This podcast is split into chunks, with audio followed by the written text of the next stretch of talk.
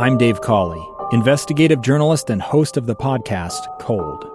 In October of 1985, a woman named Sheree Warren left work at a busy Salt Lake City office. To meet her estranged husband at a downtown auto dealership. She never made it home.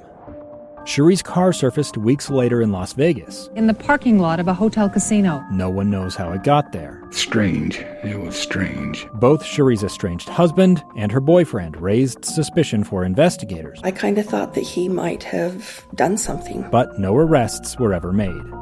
In Cold Season 3, we dig into double lives, make new connections in the case, and examine the difficulty raised by reasonable doubt. We want answers just as much as anyone else. They have creeps like that now, too, so nothing's changed.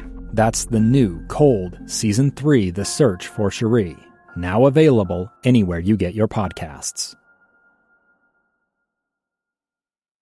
Welcome back to Live Mic. Final half hour of the program today. You heard uh, about a half hour ago, we had some breaking news, and that was the Salt Lake Community College Taylorsville Redwood campus uh, had instated a shelter in place order uh, due to some uh, armed robbery suspects in the area. Well, the uh, the, the community college has uh, now, via their public safety Twitter handle, about 10 minutes ago, tweeted out the following: SLCC Taylorsville Redwood campus shelter in place order has now been lifted. The campus is safe and has been searched and secured by law enforcement. You may continue your activities freely. Thank you for your quick response and support. Again, shelter in place order has been lifted. The shelter in place order has been lifted. So there are still some unanswered questions there, but at least for those who are going about their business at the Taylorsville Redwood campus, you, know, you can do so uh, again safely. As we learn more on this, uh, what's the story with those armed robbery suspects? Uh, we will bring it to you here on KSL News Radio. All right. Yesterday, I think it was, we spoke with uh, Salt Lake City Police Department Chief Mike Brown. I, I very much enjoyed that conversation. I uh, was very grateful to him for the uh, earnest and sincere uh, approach to his job, and specifically his response to what we learned had been recently signed by uh, Salt Lake City Mayor Erin Mendenhall, a list of police reforms, major police reforms. Uh, she did so via executive order, and the, the new reforms, uh, they are wide ranging. They deal with use of force, deadly force, body cameras, search and seizure, other issues as well. And uh, we spoke to the police chief, and he said, "Yeah, you know, I was uh, I was in the loop the whole way, and uh, we will be, of course, implementing these by the date called for in the executive order. I think it's early September. They got about a month uh, to get these uh, new orders in place or these new rules in place.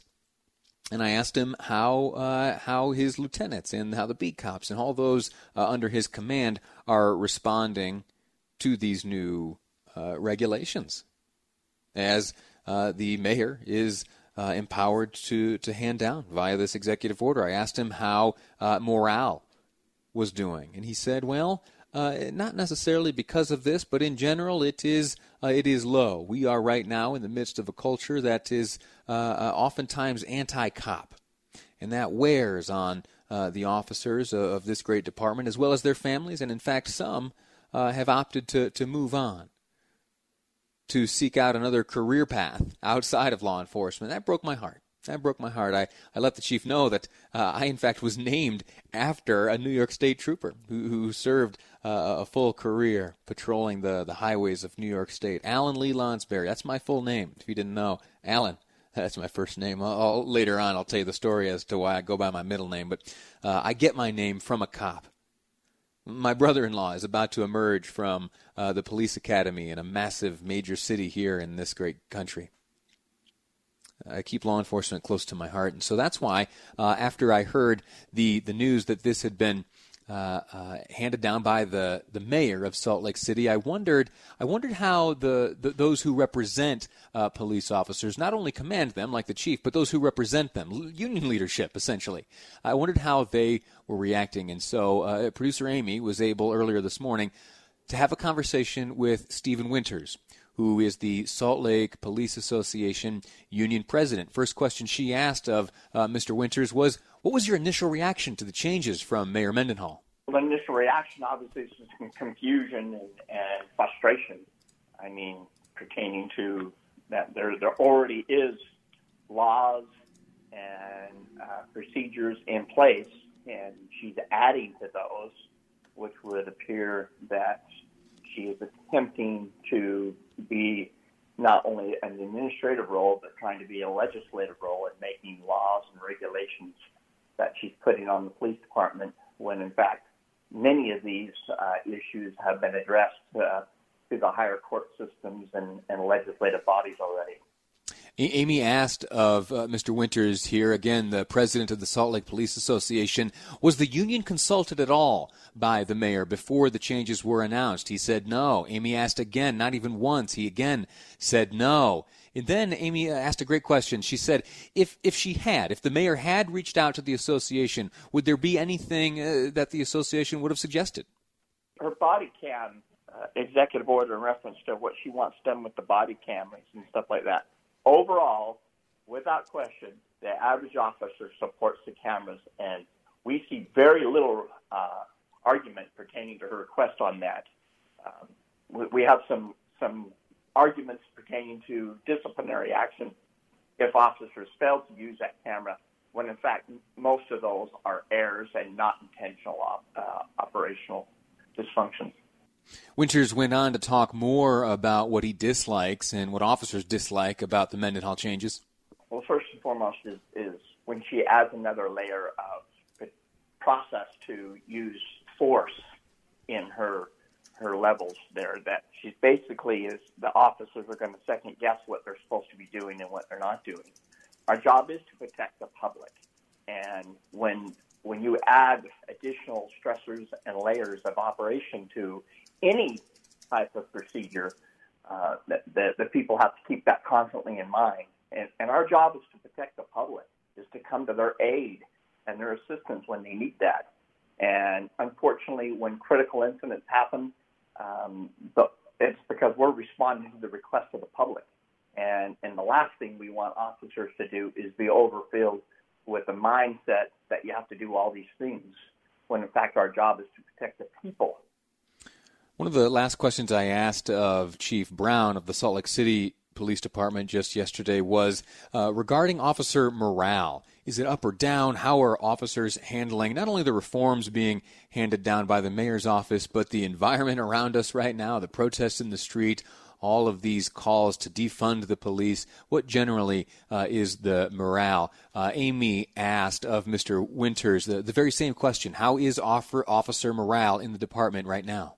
the morale is, is extremely low right now. And, and it's because there's so much outcry about that we've done something wrong, when in fact, uh, we're trying to protect the public. And when you see that happening and, and you hear the outcries and, and so many of the incidents that have taken place, they haven't taken place in Salt Lake City, first off. And we try very hard to, to work with with both sides of the street, if you will, on that matter. And the, the, the frustrations are coming that the, feel, the officers feel like they're not supported by the administration. And uh, we, we have seen a number of officers leave.